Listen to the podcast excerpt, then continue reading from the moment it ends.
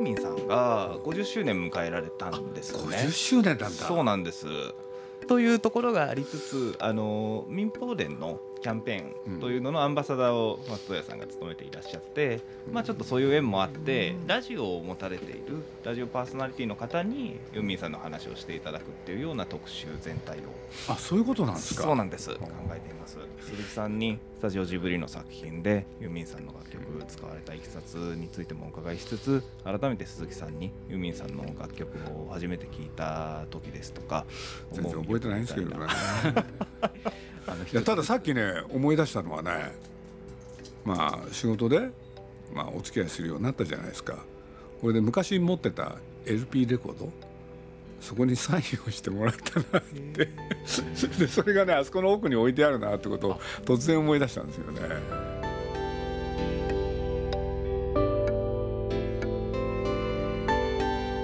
鈴木敏夫のジブリ汗まみれ。今週は今年デビュー50周年を迎えた松任谷由実さんについて鈴木さんが受けたインタビュー「ジブリとユーミン」の模様をお送りします。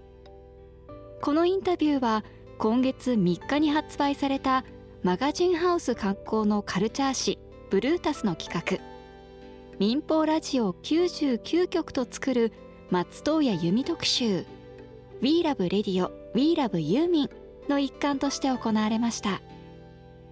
インタビュアーはライターの門馬祐介さんです。まずはこんなお話から。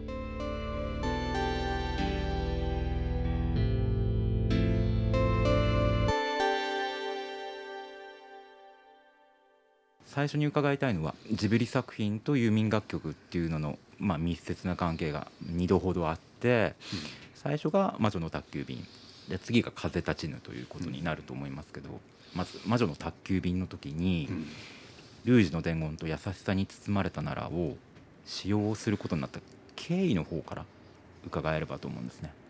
これもう本当にね偶然なんですよね。偶然っていうのはどういうことかっつったら僕のガールフレンドがねあの 当時代々木かな？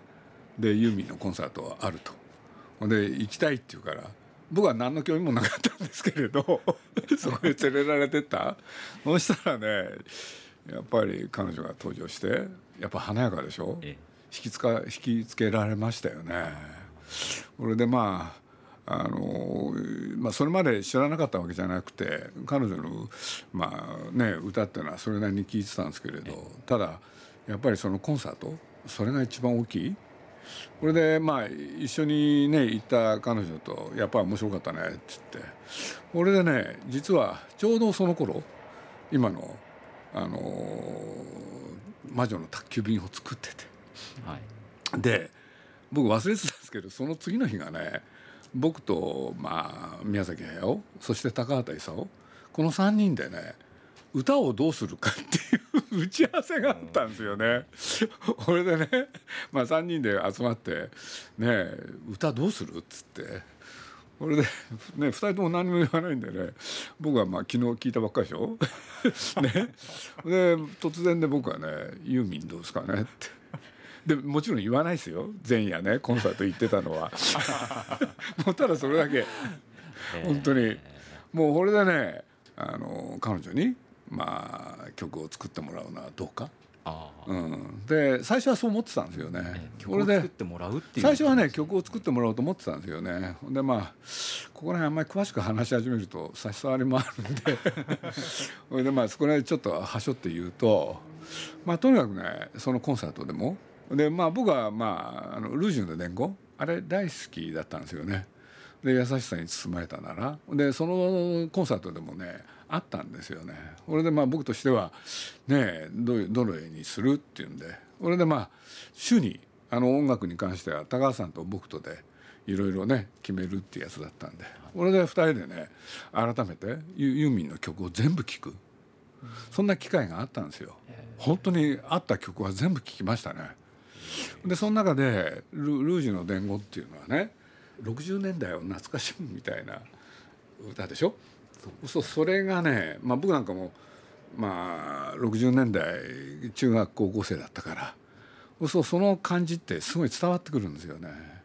そうすると確かあれユーミンのお兄さんがあの時代が好きなんですよね。そうですそうです。でそれを確かねユーミンはお兄さんのことも考えながらいろいろやったっていうのがあって。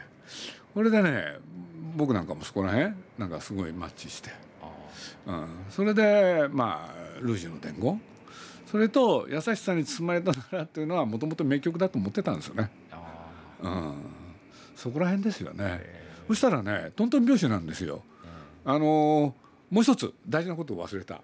あの宮崎駿がねユーミン大好きだったんです。ですね。これは偶然ですね。これでねまあ人迷惑だよね。当時あのあのなんだまだ何でしたっけ。あの CD じゃなくてあのカセットテープ？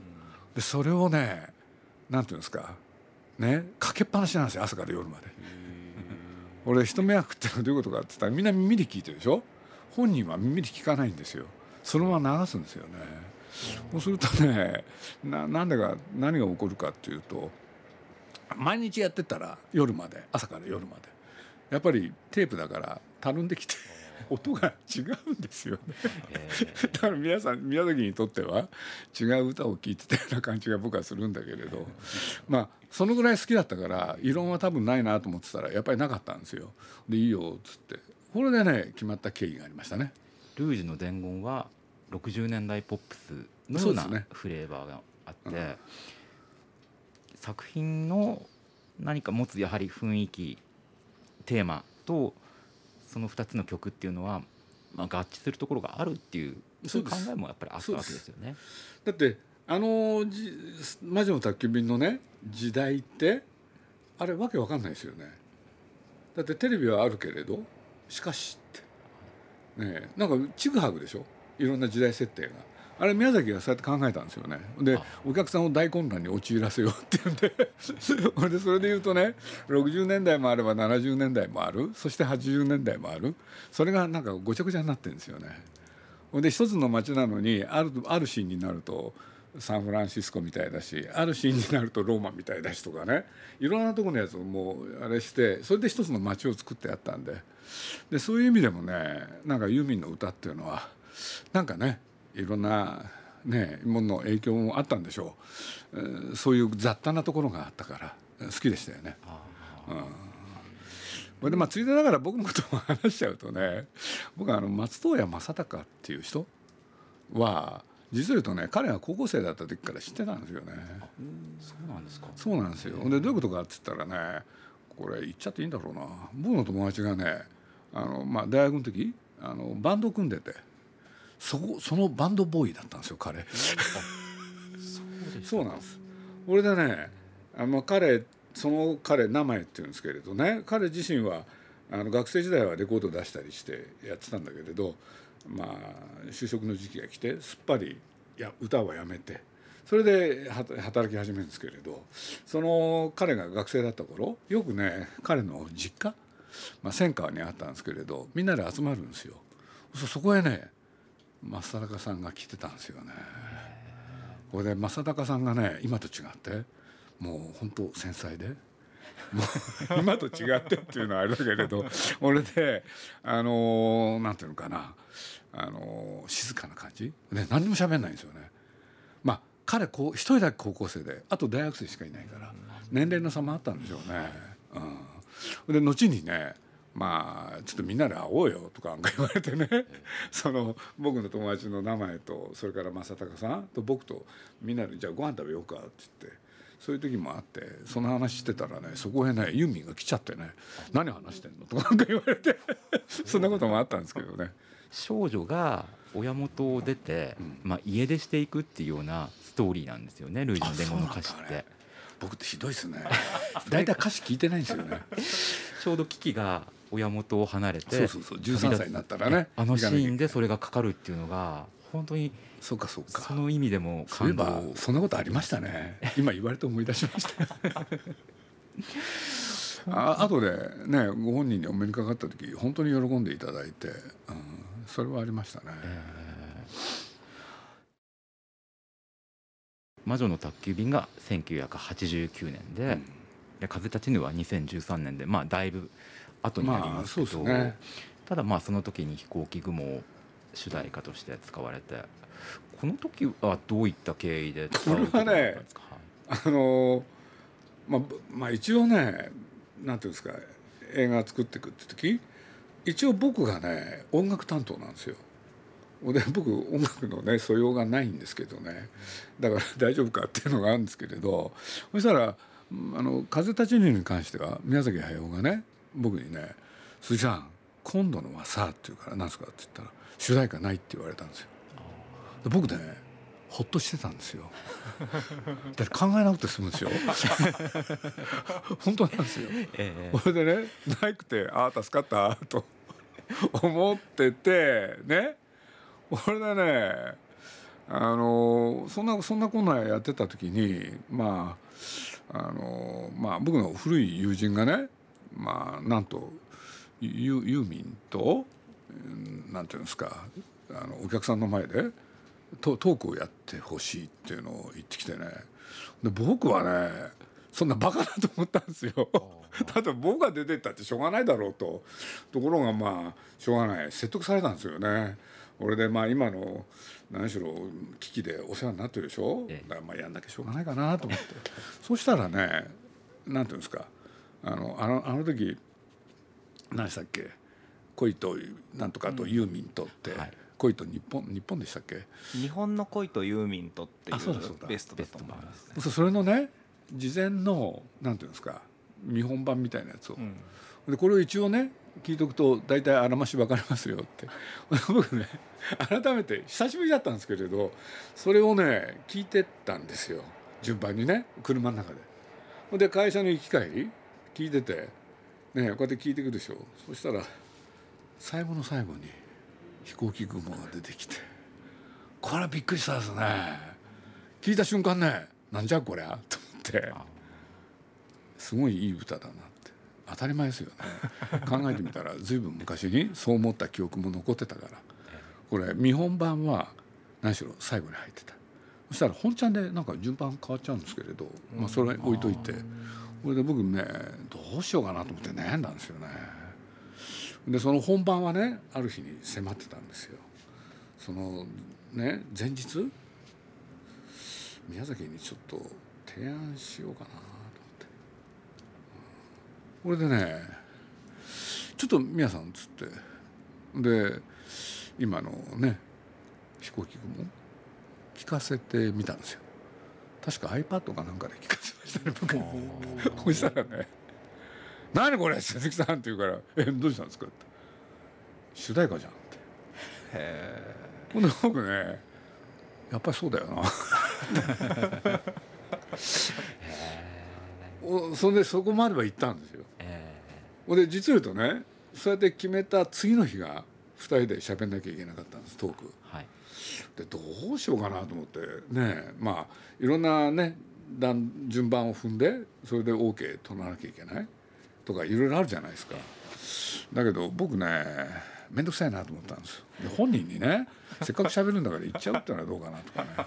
ただまああらかじめ急にその本番でねなんか喋ったらまずいからちょっと早めに行ったんです僕。あそうですか。1時間ぐらい前に。俺でねねいろいろやってるでしょ？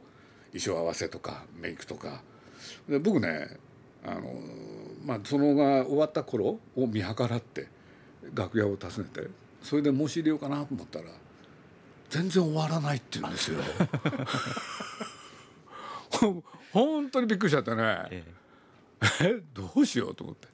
これで本番になって2人で喋んなきゃいけなかったでしょ？でその席上なんですよねえこれ終わったら彼女どうすんのかなと思ってね すぐ帰っちゃったら話にならないなと思ってはい話せるチャンスがあるとしたら今日今宵？今日だけですって俺僕ねまあその2人で喋った時提案？したんですよ。いきなりしちゃったんですねしたんです。だからもう本当そうなんですよ。だから前がダメだし、後も多分ダメ？だとしたら今しかないと。それでついね、わって言っちゃったんですよ。そしたらね、彼女がそれまで喋ってたのに止まったんですよね。俺何かなと思ったらね「鳥肌が立ちました」とかなんか言っちゃってねへ「えいやいやダメなんですか?」って言ったら「違いますよ」とかなんか言われてねそれがきっかけですかね。でそんなこんなでその2人のやつを喋ったやつをラジオで汗まみれで流したんですよ。そしたらね宮崎に話したでしょ？そのなんだユーミンのこれでって言ってほんで宮さんもねいいかもしれないって言ったわけでしょ？でその次の日に2人で喋った？で確かねその次の日がね放送なんですよね。そしたらね宮崎行って毎週日曜日の朝自分近くの森でねゴミ拾いやってるんですよみんなと一緒に、そしたらその場で誰か寄ってきてね「今度の映画の主題歌 ユーミンなんですって」って。ほんで宮崎びっくりしちゃってね「なんでそのこと知ってんだ」そしたらね「昨日鈴木さんがラジオで言ってました」って言って。月曜日の朝なんで喋ったんです宮崎さんも驚かれるぐらいのスピードだったわけですね。トントントンっていう感じだったんですよね。でもおかげさまで良かったですよね。本当に良かった。だからユーミンには本当お世話になってねあの感謝してます。まあ覚えてらっしゃらないかもしれないですけど、初めて聞いたユーミンの曲っていうこれはと、難しいですよね。ただあれ1枚目の LP が？飛行機雲ですね。ですよね。だから多分ねそれはやっぱり聞いてんですよね。だから最初のね2枚目3枚目の LP はなんか持ってますよね僕それがさっきのねせっかくまあ風立ちぬの時なんですけれどユーミンにねこれ持ってたんでねせっかくだからサインしてくださいよって言って書いてもらうんですけれどねうんそうですよね。あの実際に映画で使われてるのも初期の3枚の中から曲使われてますよね。そうのはずなんですよね。やっぱりあの詩が違ってたんですよね。僕それもねご本人にあのユーミンにね、まあ、し知りたかったからえ要するに詩が具体的なんですよね。で多分彼女って僕そんな話もね彼女にした覚えがあるんだけれどご自宅は庭がありますよねって。で畳の上へ座ってね見てるものを 詩に書いたでしょって。そしたら「え？っ?」て言い出したから「いやあれ絶対そのはずなんですよね」ってよよく聞いてるとねそれが見えてくるんですよ。うん、そうね立ってるんじゃないんですよ。畳の上座ってるんです。それで庭を見てそこで見たものを書く。うん、一時ねそうやってちょっと自分なりにこの人は何がいいんだろうと思ってねそうやって見てみたことあるんですよね。でそれがやっぱりちょうどね荒井由実から松任谷由実になる頃抽象的になってくるんですよね。はい。だからさんざっぱらその具体的なことを書いた後そういうもんに変わるでその変化が面白かったですよね。あそれは覚えてますね。だからまあ同世代だからやっぱり共にね歩んできたんですよね。えーいろいろまあ聞かれてきて特にこの曲が一番好きだっていうようなものって なんか終わりですか？悩んじゃうねやっぱり。ユーミンの場合は全部がユーミンだから、うん、ただルジュの伝言とねやっぱり優しさに包まれたならばね絶対好きだったんですよ。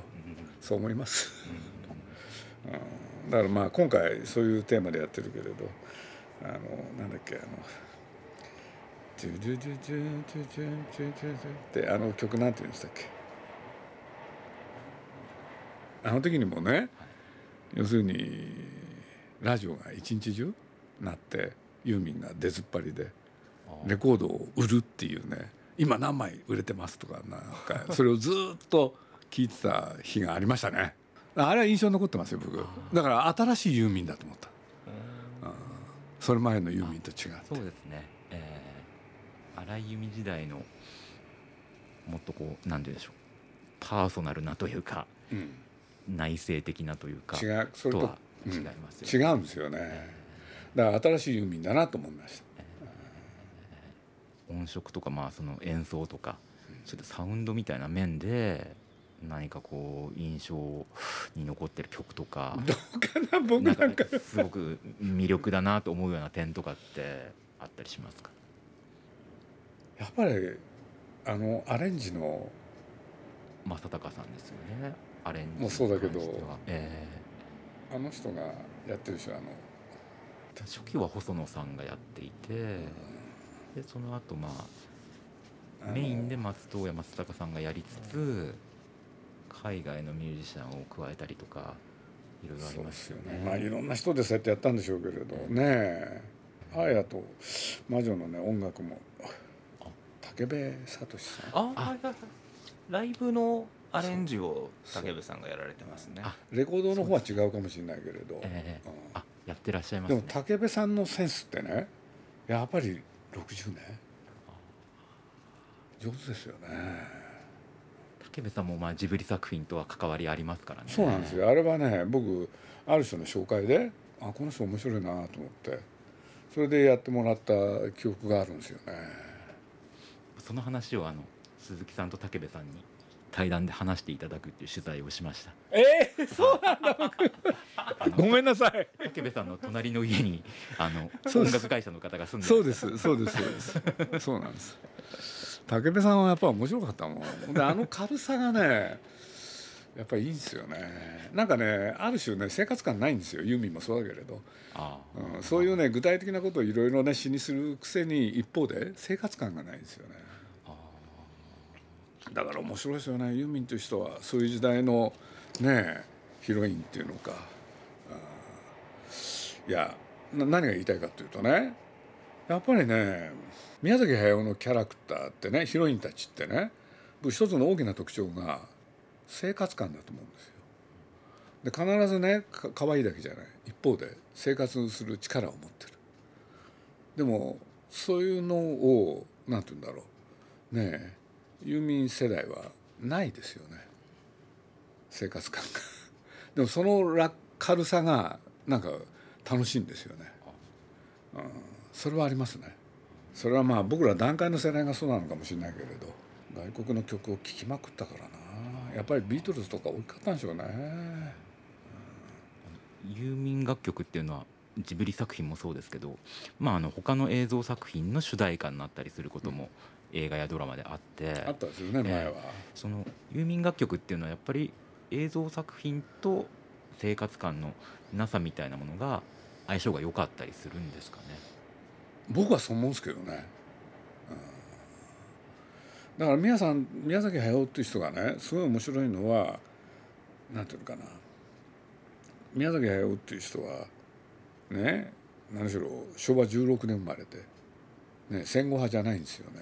なのに感覚がねあの人のやってることって段階世代なんですよね。そうした時にその生活感問題がね大きいんですよやっぱり。彼が書くとなんかねあのソフィストケートされるそして生活感が消えるくせにしかし各ヒロインは生活感があるっていう、うん。そのアンバランスがね結構皆さんに支持されてて、あうん、そういう時にねユーミンって上手に入ってそこの世界に入ってくるっていうのかな。そんな気が僕はしてますけどね。あー。ということはもし宮崎さんがまた作られるんならそれぐらい相性いいってことは。どうだろうかな。もうね年だからいくらなんでも、うん、そろそろねあのどっかしまっちゃわないと。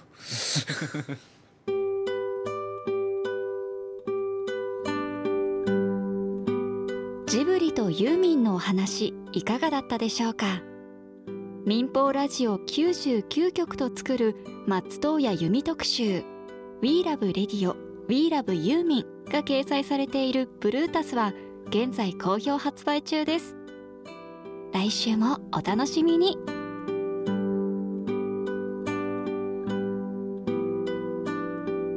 鈴木敏夫のジブリ汗まみれ。この番組はウォルト・ディズニー・ジャパンローソン日清製粉グループ au の提供でお送りしました。